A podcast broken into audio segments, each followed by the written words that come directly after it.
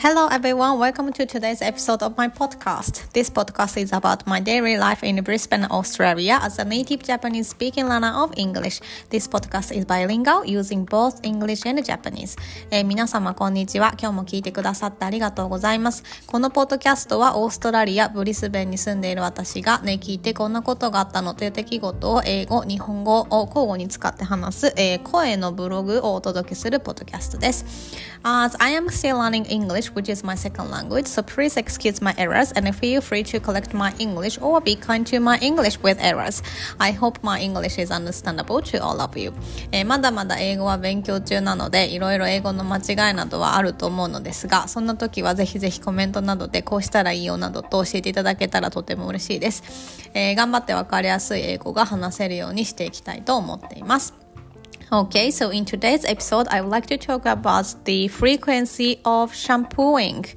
えー、今日はですね、シャンプーの頻度についてお話をしたいと思います。Uh, this is actually quite a funny topic from my perspective, but I just want to share it with you all. Uh, first of all, I would like to ask how often do you wash your hair with shampoo and treatment? えー、なんかこの人突然何言ってんだろうってトピックだと思うんですけど、今日はちょっとその話について話したいのでお話しさせてください。えっ、ー、とね、まずちょっと皆様にお伺いしたいんですが、えー、皆さんはどれくらいの頻度で髪を、あ、なんかシャンプーとトリートメントを使ってどれくらいの頻度で髪を洗ってますか？Uh, if you live in Japan, I think you tend to wash your hair with shampoo and treatment every single day, which is quite understandable. I also did it when I was in Japan. Uh, however, I changed my habit since February. Um, this is because my hairdresser found a big bald patch, which was actually quite shocking at the beginning. Now, I kind of get used to it though. えー、っとですね、まあ、普通にね、日本に住んでいれば、なんかこう、毎日やるでしょみたいな感じだと思うんですけど、もちろんね、私も日本にいた時はそうしていましたよ。えー、っと、強調させてくださいな。でも、えー、っと、今年の2月からちょっと毎日シャンプーで洗うのちょっとやめたんですよね。っていうのも、私の美容師さん、が結構大きめの円形脱毛円形脱毛を見つけてくれたんですよね。いやなんか最初はちょっと結構ショックだったんですよね。やっとこれも話せるようになってきたぐらいで、今はやっと慣れてきたんですけど話すのも。Okay, so from my view, I thought it was because of our lives of stress and so on.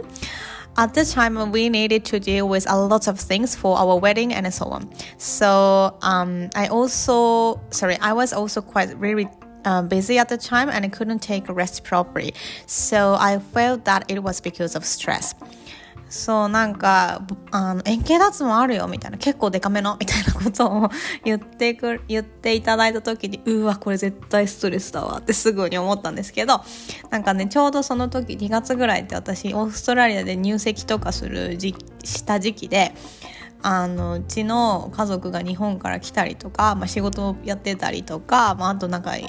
もう毎日通訳してるみたいな感じででブリスベンなんて観光するとこどこもないのにどっか探さなきゃいけないとかもう超バタバタしてたんですよ。で、まあ、つまりあんまり休んだりとかを全然しなかったんですよね。だからあもう絶対これストレスだわと思ってたんですよ。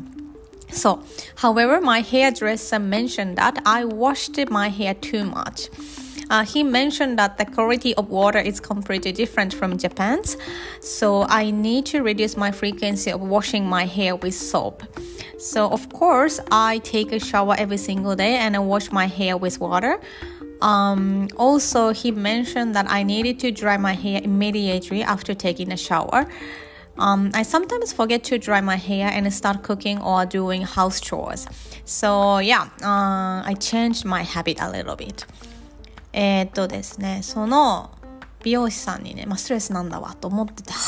何がストレスかしらみたいなことを喋ってたら、えストレスじゃなくて髪洗いすぎなんだよって普通に言われて、そう。で、なんかこう、その美容師さんによると日本の水とオーストラリアの水は全然違うからシャンプーで毎日髪洗っちゃダメだよってすごい言われて、まあ、もちろんですね私は湯シャンというかこう毎日、まあ、シャワーはもちろん浴びて、え髪をワシャワシャっていうかお水でこうちゃんと洗っお水お湯でちゃんと洗ってるので、まあ、ざっくりとしたおなんかほこりとかそういう汚れはちゃんと落としてますよ。そう。なんかちょっと汚くえちょっと毎日シャンプーしないなんて汚くないですか？って言われたくないから一応言っときますけど。そう。あとね私ねすぐ髪を乾かさないとダメだよっていうアドバイスもいただきました。そう。私はね結構シャワーした後にすぐ料理しちゃったりとか家事したりとか、まあ、自分の仕事したりとかしてですね乾かすの忘れてしまうのであの、まあ、とりあえずそういう習慣を変えた方がいいよと言われたので、えー、長年の習慣ね毎日シャンプーとかあのそういうのちょっと変えてみたんです。So, and yesterday I went to a hair salon to get a haircut, and then he found out um, my bald patch was gone completely. So, I'm actually quite happy. そうで昨日ちょっと髪をね切ってきたんですけどあの円形脱毛なくなってるよよかったねみたいなまあすごい目立たなくなってきたよって言ってわざわざ写真とかも撮ってくれてもうなんか歓喜すごい良かったと思いました Yeah, but actually, last time I went back to Japan, I realized that my hair became quite soft and shiny just washing it with the water in Japan. So I realized that the quality of water is quite great. Actually, in other words, the water in Australia is a bit hard compared to the water in Japan. So I was thinking of getting a filter in order to get closer to Japanese water. Water の方がオーストラリアっぽいですね。 まあ、anyway。えー、っと、そう、水についてなんですけど、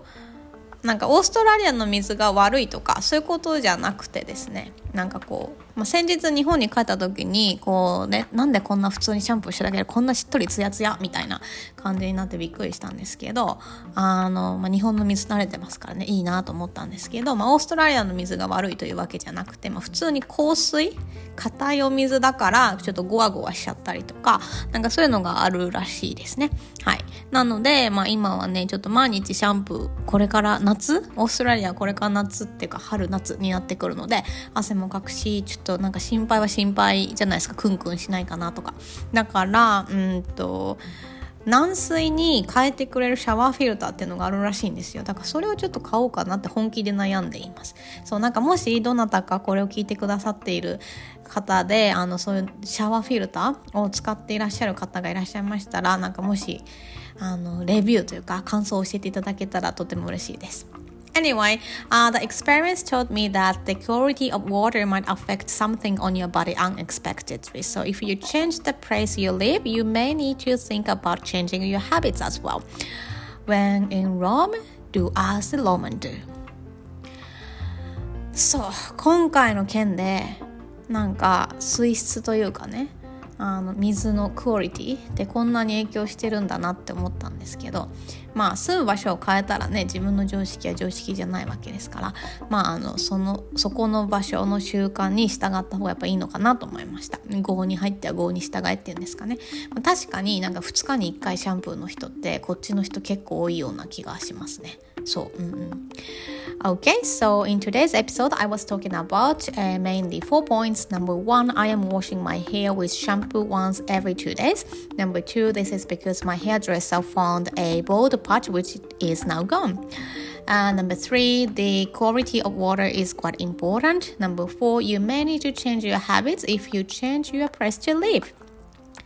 まあ、そんなわけでですね、今日の、えー、エピソードでは、えー、と4つのポイントについてお話をしました。えー、1つ目、えー、シャンプーで髪を洗う頻度を2日に1回に変えましたということです。えー、と2つ目、まあ、その理由は円形脱毛症が見つかったからです。えー、3つ目、えー、水の質って結構大事だなと思った話と、えー、4つ目は、えーまあ、住む場所を変えたら習慣とかも結構変えなきゃいけないのかなと思ったという話です。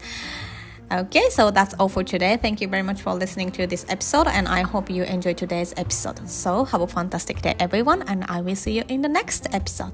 Bye! えー、今日も最後まで聞いてくださってありがとうございました、えー、このエピソードがどなたかのご参考になるか、まあ、このエピソード自体を楽しんでいただけたらとても嬉しいです、えー、今日は金曜日ですね、まあ、週末を楽しく皆様が過ごせたら嬉しいなと思います。私はあの義理のお母さんの誕生日らしくてらしくてってかなんですけど。なんかそのためにお祝いをしに行きたいと思っております。そのエピソードについてまたいつかお話できたらなと思っています。それでは今日という一日が皆様にとって素敵な一日になりますようにまた次回のエピソードでお会いしましょう。それでは、さようなら